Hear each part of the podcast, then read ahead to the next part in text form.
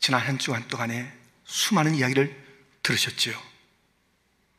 무슨 말이 기분 나빴어요? 뭐 상처가 되고 나를 좀막 이렇게 좀 긁어놓은 그런 말 지난 한 주간 동안에 있었습니까? 지난 한 주간 동안에 그 어떤 말이 나를 위로 나에게 새로운 소망과 기쁨을 주었는지 어떤 말이 있었습니까? 사실 세상은 전쟁으로 가득 차 있는데요. 이 창조 때부터 어떤 전쟁이 있었냐면 말, 말의 전쟁이 있었습니다. 태초에 말씀이 계시니라.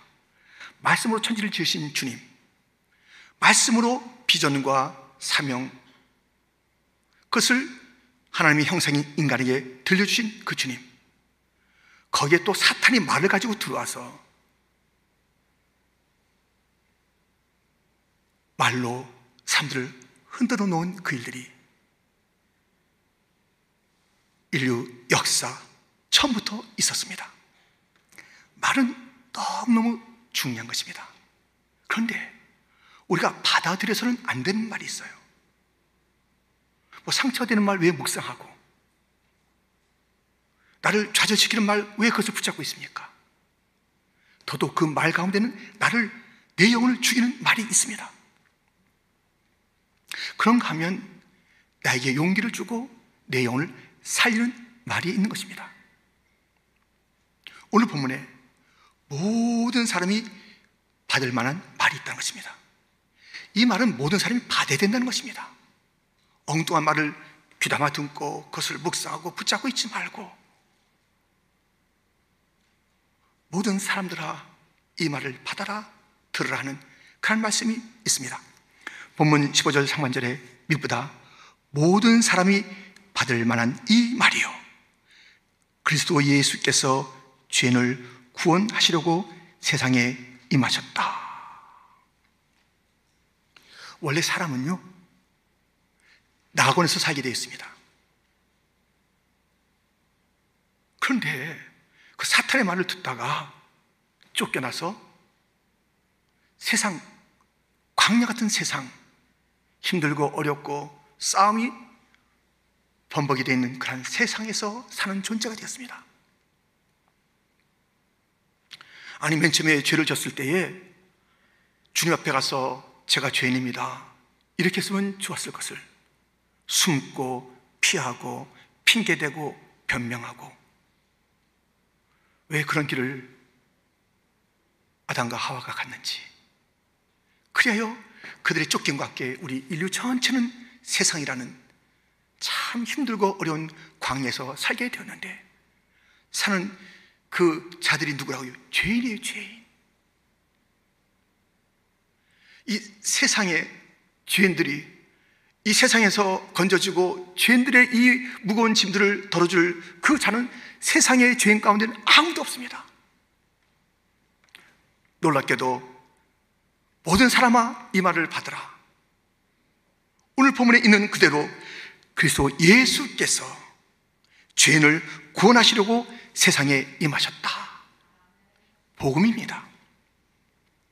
세상의 사람들은 세 가지 음성을 듣고 삽니다. 하나는 종교의 음성이에요. 종교는 뭐예요? 우리가 세상을 깨끗하게 할 수 있다. 우리의 노력으로 뭔가 일어날 거야. 우리, 우리, 우리. 자기들이 행하는 그 일들, 그 이야기를 나누는 그러한 음성, 종교의 이야기입니다. 비종교의 이야기가 있습니다. 그것은 뭐, 뭐, 대단한 게 뭐 있어. 된 대로 사는 거야. 뭐, 이게 뭐 인생이지. 하면서 살아가는 비종교의 삶, 그 음성이 있습니다.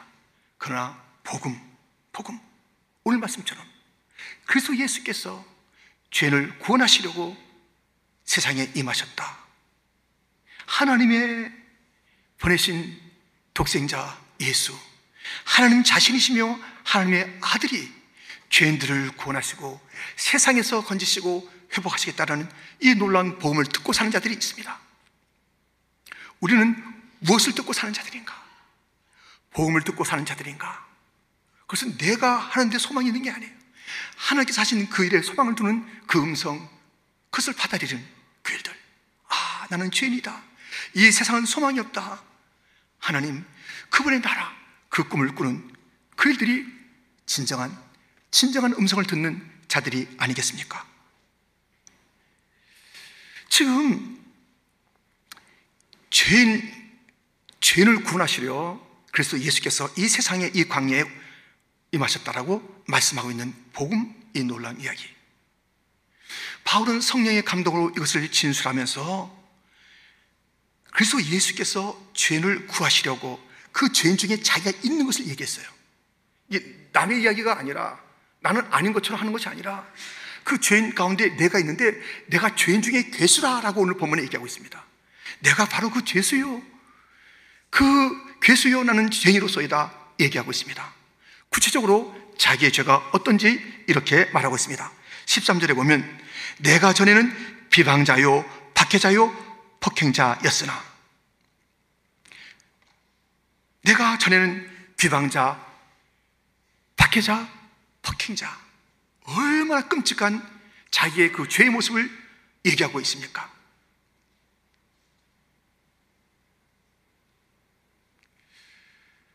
얼마나 자기 죄가 큰 것인 것을 고백하고 있지 않습니까? 마귀가요, 이제 우리가 말의 전쟁이라 했으니까요, 마귀가요 했을 때는 그 말을 갖다가 잘 듣고 쫓으려 하지 말고 그 말을 갖다가 딱 우리가 거부할 그 말이잖아요. 마귀는요, 우리에게 와서 이렇게 말합니다. 야, 그, 그, 그 죄가 뭐 그렇게 대단해. 그 죄라는 거 아무것도 아니야. 다 저, 너 생각해봐. 너 이 정도면 굉장히 잘 사는 거야. 죄가 아무것도 아니야. 그거 뭐 너 실수할 수 있고, 뭐, 죄, 죄가 아무것도 아니라고 하는 마귀의 속삭임이 있습니다. 그리고 그 마귀의 속삭임 가운데 네가 진짜 눈 뜨고 봐 있겠어. 이것 봐. 하면서 유혹하는 거예요. 화려하게 꾸민 그, 그 모습을 가지고 그것에 가봐. 그것에 네가 함께 발을 담그고 손 붙잡아. 정말 재밌다. 이 세상의 쾌락을 크게 크게 보라라는 마귀의 게임이 있다니까요. 바울은 자기 죄를 사소한 것처럼 여기지 않았습니다. 얼마나 큰지. 이 죄가 사소하다면 무슨 구원자가 필요하겠습니까? 뭐 실수인데, 뭐 아무것도 아닌데, 뭐 그럴 수 있는 것인데. 그러나 이 죄는 엄청난 거예요. 하나님 앞에서 엄청난 거예요. 이 무시무시한 죄. 그는 이 죄인 것을 알았고, 바로 그 복음, 그래서 예수께서 죄를 구하시려고 세상에 임하셨다. 이 복음, 그래서 구원자시여, 예수시여, 이 세상에서 죄로 신많은 나를 건져 주시옵소서, 살려 주시옵소서. 그는 그 복음을 영접하고 예수님을 영접하고 구원의 사람이 된 것입니다. 우리는 하늘의 음성을 들으면 구원의 백성이 되는 것이고 이 마귀의 음성을 들으면 심판의 자리에 이르는 것입니다. 이렇게 복음을 듣고 그 복음을 영접하고 그 주님을 나의 주로 구세주로 받아들인 이 바울은 구원의 사람이 됐습니다. 복음을 듣고 구원의 사람이 됐다는 것은 어떠한 어떠한 삶을 살아가야 하는지 오늘 본문이 이야기해 주고 있습니다. 우리도 이 복음을 나를 위한 복음으로 받고 그 죄인 가운데 나도 죄인 것을 인정하며 고백하면서 구원자 예수님을 우리가 이 세상에서 영접하여 저 천성 가는 가는 구원의 백성이 되었는데 과연 구원의 백성은 어떠한 삶을 사는지 바울은 어떠한 삶을 살았는지 함께 살펴보고자 합니다. 그 첫째는 감사, 감사의 삶을 산 것입니다. 구원받은 바울의 가장 큰 특징은 감사였습니다. 오늘 보면 12절입니다. 우리 한번 같이 읽겠습니다. 나를 능하게 하시는 그리스도 예수 우리 주께 내가 감사함은 나를 충성되이 여겨 내게 직분을 맡기심이니 이 바울의 그 이전의 삶은 무엇이냐면요 자기를 높이는 것이고 자기를 내세우는 것이었어요 구원받고 난 다음에 내가 주께 감사함은 감사가 그 삶의 가장 중요한 또 첫 번째 특징이었습니다. 감사. 나를 능하게 하신, 내가 능력이 있다니까 거기서 끝난 게 아니에요. 나를 능하게 하신 주님께 감사합니다. 그런 충성됐어요. 왔다 갔다 하지 않고 올곧게 충성의 삶을 살았습니다. 나는 충성된 사람이야. 나같이 올곧게 충성한 사람 있어? 하지 않고 내가 충성스러운 삶을 살게 하신 주께 감사합니다. 그 직분이 있어요, 직분. 내가 이런 직분을 가졌다고 난 사도라고 누가 사도야? 나바라고 나는 사도라고 선교사요? 목회자요? 대저술가요? 또 자기 자신이 텐트를 만들면서 그렇게 그 직업을 가졌던 그런 그가 나는 이러이러한 것을 가진 사람이다 라고 끝난 것이 아니라 나는 직분을 가졌는데 이 직분을 주신 주님께 감사함은 항상 감사가 그의 그의 그 전부였다니까요. 감사 없이는 자기의 존재를 생각할 수 없었어요.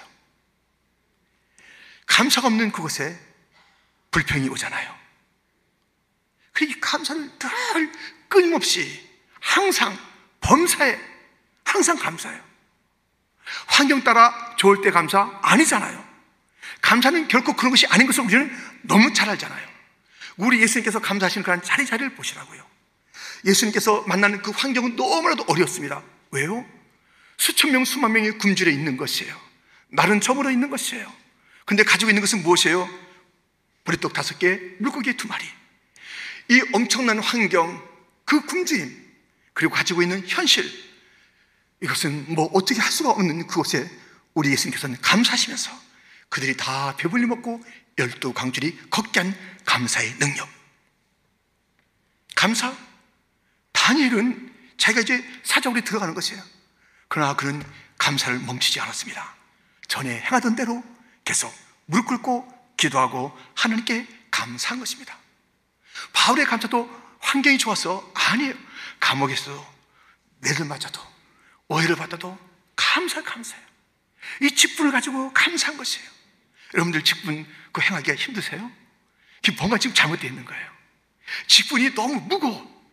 그래서 억지로 하고 이게 뭐, 뭐, 뭐 누가 등 떠미니까 할 수 없이 하고 막 잡아 당기니까 하고 예, 우리가 뭐 어린아이의 길을 걸을 때는 그럴 수가 좀 있을 거예요. 그럼 우리가 이제 이만큼 걸어온 교회고 성도라면, 여기 있는 성도라면 그 누구도 이 직분이 무거운 일에 대해서는 안 됩니다. 그럼 먼저 무, 문제가 있는 것이에요. 이 직분이요. 주님께서 나에게 주셨다. 나 같은 자에게 이 직분을 주셨다. 내게 이 직분을 주셨다. 나를 구원하신 주님께서 이 직분 또한 주셨다. 그러면요, 그 직분을 감당할 때 하나도 무겁지 않다니까요. 즐거움의 즐거움. 그 직분이 하나든 뭐 다섯 개든 뭐 몇 개든 왜 나만 불평이 있을 수가 없어요. 구원받은 자 가장 큰 특징은 감사인데 그 감사가 직분에 대한 감사라니까요. 내가 받은 이 직분 만약 이것이 지금 버겁고 괴롭고 정말 막 빨리 이걸 떨쳐버리고 싶다면 우리 어떻게 되겠어요? 회개하며 주님 제가 왜 이럽니까?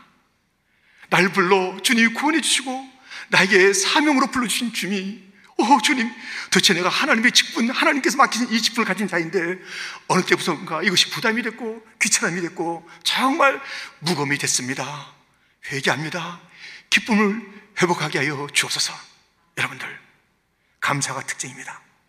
이 감사가 모든 시간과 상황에서 회복되기를 주님의 이름으로 축원드립니다. 이 구원받은 자의 감사는요, 나의 모든 일을 다 감사로 받죠. 예, 고난도 감사. 고난은 반드시 구원받은 자의 고난은 거기 하나님 목표가 있고요, 목적이 있고요, 뜻이 있고요, 축복이 있고요, 한여가 선을 이룬 것이 있고요, 그냥 고난만 오는 적이 없어요. 그렇기 때문에 그 고난도 다 감사하는 거예요. 그런데 이 바울은요, 감사할 때 다른 자들을 바라보면서 감사했습니다. 여러분들, 이거 잘, 이제, 이거 잘 말씀을 들으셔야 돼요. 다른 자들에게 우리가 이제 누가 이제 주님의 일을 하는 거예요. 근데 누가 아무도 안 알아줘요. 목사님도 안 알아주고 장로님도 지나치고 몰라요. 너무 섭섭하지요? 섭섭하게 생각하지 마세요. 주님은, 주님은 늘 보고 계시고 주님은 헤아리고 계십니다. 그런데 공동체 가운데 우리가 무슨 일을 하는 거예요. 수고로움 있잖아요. 그래서 성경에도 그날이 가까움을 볼수록 우리가 모이기를 피하지 말고 계속 모여서 사랑과 선행의 일들을 격려하고 잘했다. 이렇게 해주는 글들이 필요하다는 것이에요. 그런데 우리가 그 귀한 수고를 보고 아무 말도 안 하잖아요.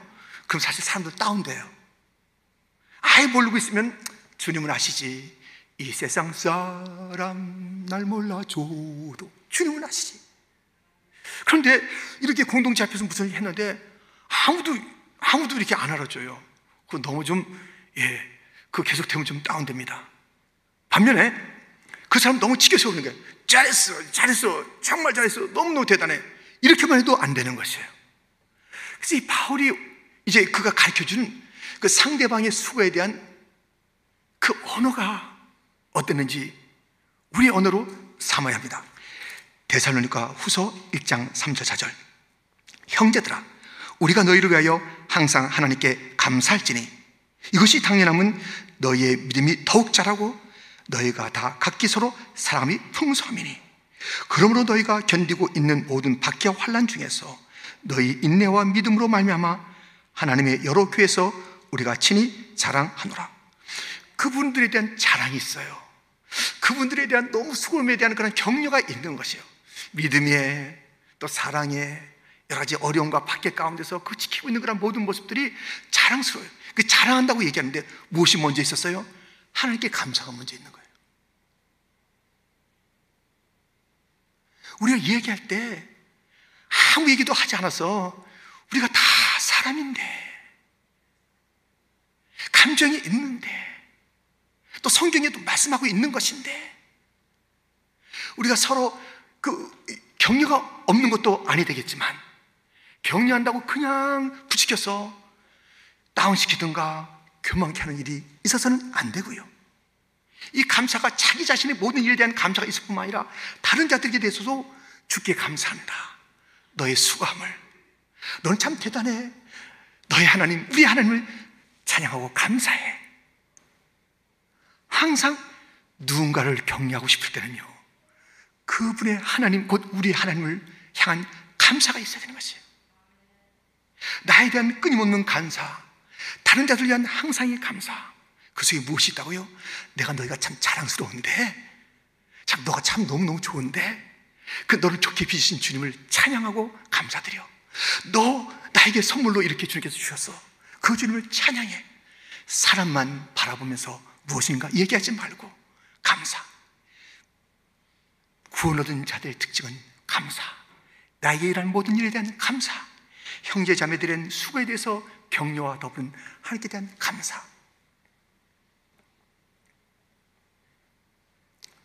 이것이 우리의 삶이 되어야 되고 언어가 되어야 됩니다. 그래서 우리 잠깐 옆에 사람한테 당신 때문에 하나님께 감사드립니다. 당신은 하나님의 선물입니다. 이렇게 좀 얘기해 주세요. 옆에 있는 사람에게 당신은 당신 때문에 하나님께 감사합니다. 당신은 예. 나에게 너무 좋은 선물이야. 선물 주신 하나님께 감사하지 않으면 어떻게 되는 거예요? 어떻게 되는 거예요? 그 선물의 원천이 주님이신데 이 멋진 이 우리의 공동체 형제자매들이 이 배우가 하나님이신데 하나님께 감사 이렇게 감사가 그의 특징이었던 것을 우리는 보게 됩니다. 이렇게 그 복음을 받아들인 거예요. 그래서 예수께서 죄를 구원하시려 세상에 임하셨도다. 이 복을 받아서 구원받은 그 특징, 그 삶은 감사. 두 번째, 은혜, 은혜라는 것입니다. 여러분들, 올해 우리 정교인 여름 순위 주제가 뭐죠? 은혜, 입은 자의 삶. 예, 은혜가 주제인 것이에요. 은혜, 은혜. 이 은혜가 무엇인가 하면 아시죠? 하나님의 진도를 받을 자가 용서받은 것. 이게 은혜가 아닙니다. 하나님의 진노 자가 용서받는 게 그게 은혜가 아니에요. 하나님의 진노를 받을 자가 용서받고 그 위에 놀라운 복을 받는 것, 선물을 받는 것. 이것은 또 무한 리필. 예, 무한 리필 좋잖아요. 이 무한 리필 막 주어지는 쏟아지는 그것이 바로 은혜인 것이에요. 이 놀라운 은혜, 은혜, 은혜. 보십시오. 오늘 보면 14절. 우리 주의 은혜가 그래서 예수 안에 있는 믿음과 사랑과 함께 넘치도록 풍성하였도다. 풍성. 이 은혜를 구원받았다는 것은 그 은혜로 구원받은 것이고요. 그 구원의 은혜뿐만 아니라 또 삶의 은혜가 주어지는데 그것이 넘치도록 풍성하게 주어지는 것이에요. 그래서 그가 주님의 은혜와 쏟아지는 은혜를 받았다. 풍성한 은혜 가운데 산다라는 것은 어떻게 알 수 있냐면 그의 예수님에 대한 믿음이 예수님에 대한 사랑이 더 진해지고 깊어진다는 것을 통해서 알 수 있다는. 저 사람이 은혜 사람이다 할 때는 다른 것으로 가늠하는 것이 아니라 그, 그 사람이 예수님을 믿는, 믿는데요. 어떻게 믿는가? 그 하나님의 성품, 예수님, 성령님에 대한 그 모든 것을 다 믿는 것이에요. 그분들이 행하셨다는 것을 다 믿는 것이에요. 그분들이 약속한 것을 다 믿는 것이에요. 그 믿음이 더 철저해지는 것이에요. 더 깊어지는 거예요. 흔들지 않는 것이에요.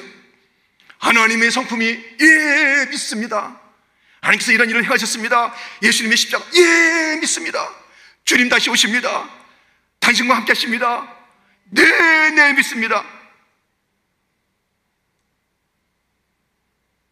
감사가 없는 곳에 불평이 있듯이 믿음이 없는 곳에 의심이 생기는 거예요. 다. 근데 마귀가 이 말의 전쟁이라 할지 말의 전쟁. 마귀가 또 찾아오는 거예요. 이보쇼. 그거 다 믿으려고 그래, 그거? 그 성경에서 말하고 지금 그 목사님이 뭐, 뭐 성경 공부해서 들었던 그 하는 성품 그다 믿어? 다 믿겨져요, 그게? 아, 기도하면 언제나 응답하시던가? 아, 왜 이렇게 고난이 오냐고. 사랑이 하나님이랬는데. 그 성품 그대로 믿, 아이고, 참, 별일 다 있다. 그, 뭐 하셨다고? 무슨 약속 하셨다고? 그게 다 믿겨져요? 적당히 믿으셔, 적당히. 이렇게 막 한다니까요. 적당히 믿으니 적당히. 다 믿지 말라는 거예요. 아니에요. 1.1핵도 다 믿어야 돼요. 다 믿어야 됩니다. 그러나 마귀는 이것 빼고 저것 빼고.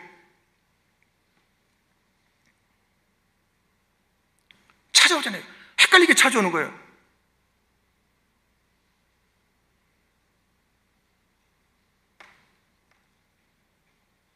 동상충 안에 있는 그 선악을 알게 하는 나무는 먹지 말라. 먹나는 정령 죽이라. 주님의 말씀이잖아요. 그, 다 먹지 말라 그랬어? 아닙니다. 그 동안, 동상 중앙에 있는 그 선악을 알게 하는 나무는 먹지도 말리지도 맞지도 말라고 했어요. 줄까 합니다. 아니, 또 거기다 잘 말씀 갖다 알았는지 몰랐는지 시침이 둡다는 건지 하와는 또 엉뚱한 반응하는 거예요. 주님께서 말씀하시 그대로 반응하지 않는 거예요. 어, 그, 그 먹으면 죽지 않아. 한참 눈이 밝아지니까 그거 야, 염려해서 그런가 보다. 먹어라.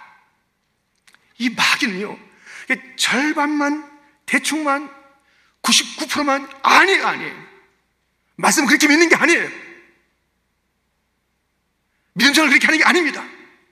말씀이 주어질 때마다 아멘, 아멘, 믿나이다, 믿나이다. 성경이 말하는 그 주님의 성품은 그대로 믿어야 돼요.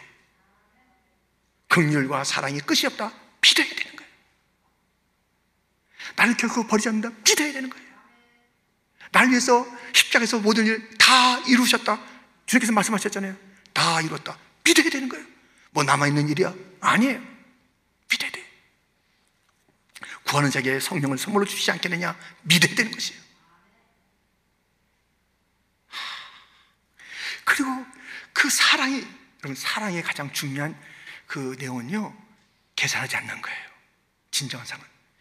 계산한 사람이 있어요. 이 사람은 이렇게 하고, 기브앤테이크야. 사랑은 기브앤테이크 아닙니다.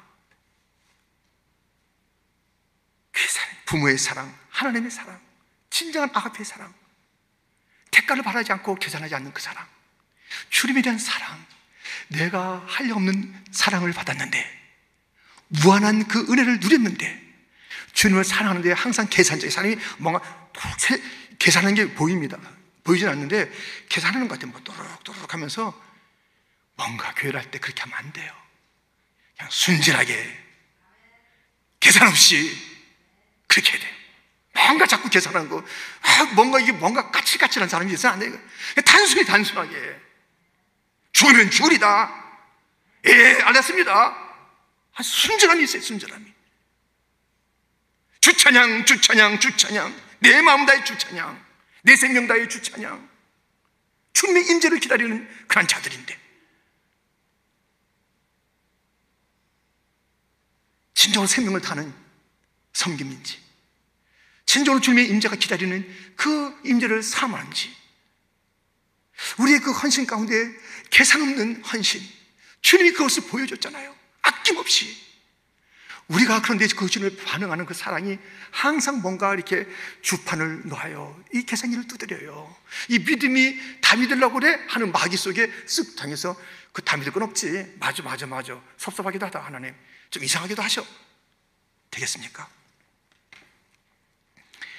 이렇게 그 사람이 은혜 받았다는 것은요, 바로 믿음, 주님에 대한 사랑을 보면 알 수가 있습니다. 그것이 막 풍성한 거예요. 뿐만 아니라 이 은혜는 영생을 줍니다. 본문 16절 말씀인데 우리 한번 같이 읽겠습니다. 그러나 내가 긍휼을 입은 까닭은 예수 그리스도께서 내게 먼저 일체 오래 참으심을 보이사 후에 주를 믿어 영생 얻는 자들에게 본이 되게 하려 하심이라. 주를 믿어 영생, 구원은 영생의 영생. 이 영생, 이 영생. 주님께서 주신 그러한 영생을 제가 최근에 그 물리적으로 좀 체험을 했습니다. 이것이 어떻게 주어지는지, 도대체 이것이 어떤 그림을 갖고 있는지를 주님께서 그림으로 제가 체험케 하신 거예요. 여러분들도 그 영생의 사람인데, 제가 3주 전에 그 심장 혈관을 시술하고 이렇게 칼럼을 쓰면서 1%의 기적이라는 칼럼을 쓴 적이 있습니다. 그리고 아, 한석 주 만에 제가 다시 그 수술하신 의사 선생님을 이제 만나 뵙게 되었습니다. 그래서 그때도 제가 누워있을 때 보여줬던 그림이 있어요. 이런 그림이었는데 이렇습니다 고 그런데 이번에도 다시 그 그림을 보여줘요. 이거 사진 찍어도 돼요? 그랬더니 찍으세요. 해서 허락받아서 사진 찍었는데요. 제 모습이 이랬다고 이렇게 다시 한번 읽어줍니다. 이 혈관이 이렇게 이게 분리되는 분리되는 거예요. 이것이 그, 그 동맥 중에서 가장 하위에 같은 그런 그것입니다. 이렇게 살 수가 없다는 살 수가 없다는 거예요. 그래서 1%라고 그때 선생님께서 말씀하시더만 1%도 사지 않아요. 어떻게 이렇게 살았냐, 어떻게. 이게 단절되어 있는데 어떻게 살았냐는 거예요. 그래서 그분이 하신 말씀이 하나님께서 하셨습니다. 제가 한 말이 아닙니다. 너무 믿음이 좋으세요. 하나님께서 하셨습니다. 하나님, 저는 이, 이 느낌이 없었어요. 전 느낌이 없어요. 그 놀라운 게 다 끊어져 있었는데, 그냥 툭 하면 끝났을 그런 인생인데, 전혀 느낌이 없어요. 그래서 정말 제가 막 찬양도 늘 할 때 크게 하고, 막 주요 삼창도 크게 하고, 설교도 제가 좀 빠르고, 오늘 좀 이렇게 작게 하십니다만은, 아시는데 저 얼마나 크게 합니까? 보라! 하나님은 뭐 얼마나 크게 합니까? 그런데 그때마다 주님께서 붙잡아 주신 것 같아요. 긍휼과 자비를 베풀어 주셨어요. 이렇게 뭔가 이을 만한 것이 거의 없는 그런 상황 속에서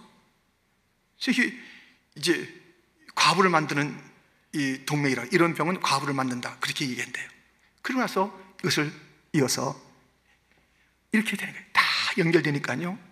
정말 그 연결되니까요. 그때 그 이건 이건 사진이지만 제가 이 그 비디오를 봤는데요. 다 그때 연결되고 놀랍다니까요. 제가 시킬 수 있는 연결이 아니었고 의사가 연결시켜줬어요. 스탠드라는 것을 집어넣어서 연결시켰는데 그 다음에 피가 피를 만나서 야 기다렸다는 듯이 막 서로 막 어울리는 그런 모습이 춤추는 모습을 보게 된 것이에요.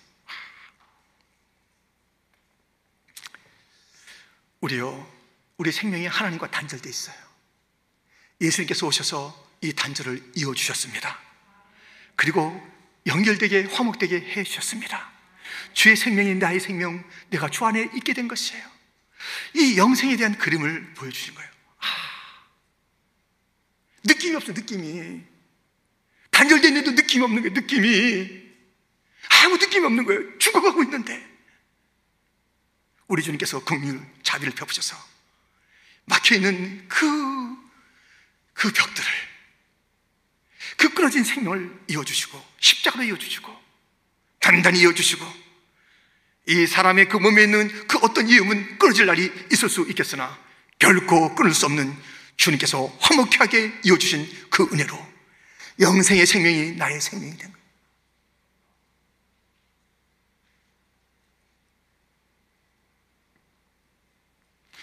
다 죽은 인생들을 주님께서 긍휼과 자비와 사랑을 베풀어 주셔서 남겨두셨다가 때가 되니 우리의 생명을 하나님께 연겨주신 예수님의 그 사랑, 그 은혜, 그 영생. 이것을 받았다면 마땅히 할 일이 있으니 찬양입니다. 찬양. 이번에 오시는 강사님이 그 은혜를 이렇게 찬양합니다. 나를 지으신 이가 하나님, 나를 부르신 이가 하나님, 나를 보내신 이도 하나님, 나의 나 된 것은 다 하나님 은혜라. 나의 달려갈 길 다가도록, 나의 마지막 호흡 다하도록, 나로 그 십자가 품게 하시니, 나의 나 된 것은 다 하나님 은혜라. 한량 없는 은혜, 갚을 길 없는 은혜, 내 삶을 에워싸는 하나님의 은혜, 나 주저함 없이 그 땅을 밟음도 나를 붙드시는 하나님의 은혜. 은혜 받은 자는요, 반드시 찬양해야 됩니다. 은혜 받고 힘이 있다면 안 돼요. 반드시 찬양해야 돼요. 은혜는 이 찬양이 솟구치게 하는 거예요. 멈출 수 없는 것이에요. 바울도 은혜로 살았던 바울도 이렇게 찬양합니다. 에베소서 1장 6절 7절 말씀. 이는 그의 사랑하시는 자 안에서 우리에게 거저 주시는 바 그의 은혜의 영광을 찬송하게 하려는 것이라. 우리는 그리스도 안에서 그의 은혜의 풍성함을 따라 그의 피로 말미암아 속량 곧 죄삼을 받았느니라. 은혜 받는 자들 그 특징이 다 찬송이에요. 우리가 부르게 됐던 그런 복음성에도 모든 친한 것이 은혜, 당연한 것이 없습니다. 은혜, 은혜, 하나님의 은혜. 다. 우리도 은혜에 대한 반응으로 찬양이 있어야 되는 거예요. 이제껏 내가 산 곳도 주님의 은혜라 또 나를 장차 본향에 인도해 주시리 나 같은 죄인 살리신 주님의 은혜에 놀라와 잃었던 생명을 찾았고 이런 생명이 무엇인지 단절된 생명이 무엇인지 죽었던 인생이 무엇인지 주님께서 저로 똑똑히 보겠습니다. 너희로도 산자였다고 말할 수 있겠니? 네가 네 힘으로 살았니? 너는 죽은 자야. 그 모든 너의 그 모든 시간 시간이 은혜였던 것을 다시 알았니? 이것을 다시 연결시켜준 그 은혜를 네가 알았니? 생명을 다시 생 것을 내가 알았니? 앞으로 너의 삶이 은혜밖에 없다는 것을 알겠니? 은혜를 증거하라. 은혜를 선포하라. 은혜를 일깨우라. 나는 은혜 받은 자의 찬송을 기다린다고 외쳐라. 우리는 찬양해야 합니다. 아, 하나님의 은혜로 이 쓸데없는 자를 왜 구속하여 줬는지 나는 알 수 없습니다. 내가 믿고 또 의지합니다. 내 모든 형편을 하시는 주님. 그 주님 앞에, 은혜의 주님 앞에 찬송이 마르지 않는 삶. 찬송이 말랐습니까? 은혜 안 받으신 거네요. 은혜 받았는데 찬송이 없습니까? 이거 뭐 이럴 수가 있겠습니까? 받을 만한 정말 가장 중요한 그 역사의 가장 중요한 이 진술을 그래서 예수께서 죄인을 구원하시려 세상에 입마셨다. 이 놀라운 진술을 받았다면 구원의 백성이요. 감사가 따르는 것이 당연한 것이요. 은혜 받아서 폭포 같은 은혜를 누린 자가 됐는데, 단절될 생명이 연결됐는데, 그것도 주님의 희생과 그 놀라운 사랑으로 연결되었는데, 그러한 생명, 영생을 가지고도 감사하지 않아요. 오늘 보면 마지막 절을 보세요. 17절 같이 있습니다. 영원하신 왕 곧 썩지 아니하고 보이지 아니하고 홀로 하나이신 하나님께 전기와 영광이 영원문하도록 있을지어다 아멘 영원하신 왕이에요. 우리의 왕은 다른, 다른 것이 왕이 될 수가 없습니다.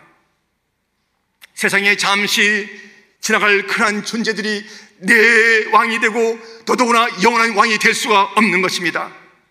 사람이 왕이 되고 내 사상이 왕이 되고 내 의지가 왕이 되고 내, 내 감정이 왕이 되고 내 욕심이 왕이 되고 나를 갖다 이끄는 것이 유혹이고 나를 갖다 가슴 뛰게 하는 것이 그냥 어이구 내 자식 내 자식이고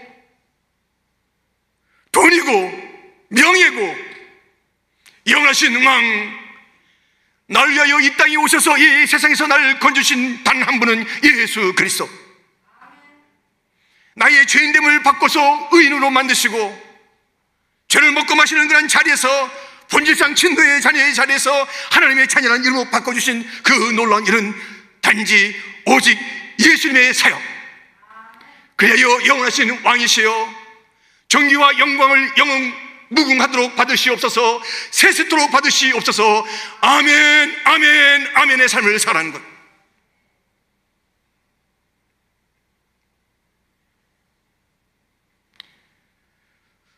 구원의 감격이 이루어진 이 시대.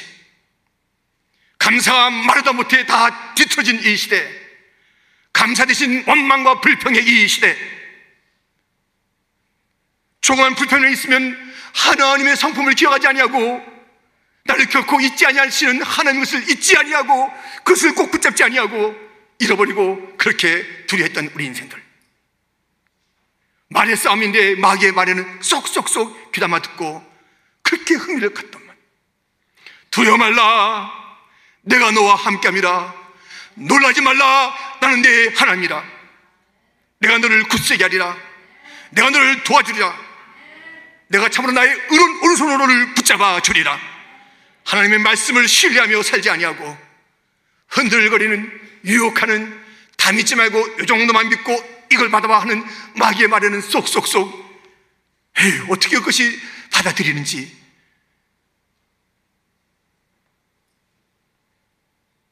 진정한 승자가 되길 원하십니까? 말의 전쟁에서 승리하셔야 됩니다. 내가 무엇을 받느냐에 따라서 승리가 달라지는 것이에요. 하나님의 말씀 복음에 귀를 기울여 아멘하지 않으면 다른 그 모든 것을 채우고 살면은 그것은 패배의 삶이 될 것이고 말씀 붙잡고 살면 승리의 삶이 될 것이니 주님께서 모든 사람이 받을 만한 말 그렇게 소개하며 선포하고 우리에게 안겨주신 그 말씀. 그래서 예수께서 세상을 구원하시려 죄인을 구원하시려 세상에 임하셨다라는 이 말씀을 내 중심에 꼭 아로새기고 그 주님을 믿고 그 주님 감사 찬송하며 주님이 주시는 은혜로 넉넉하게 승리하는 자들이 다 되시기를 주님의 이름으로 축원드립니다. 하나님 아버지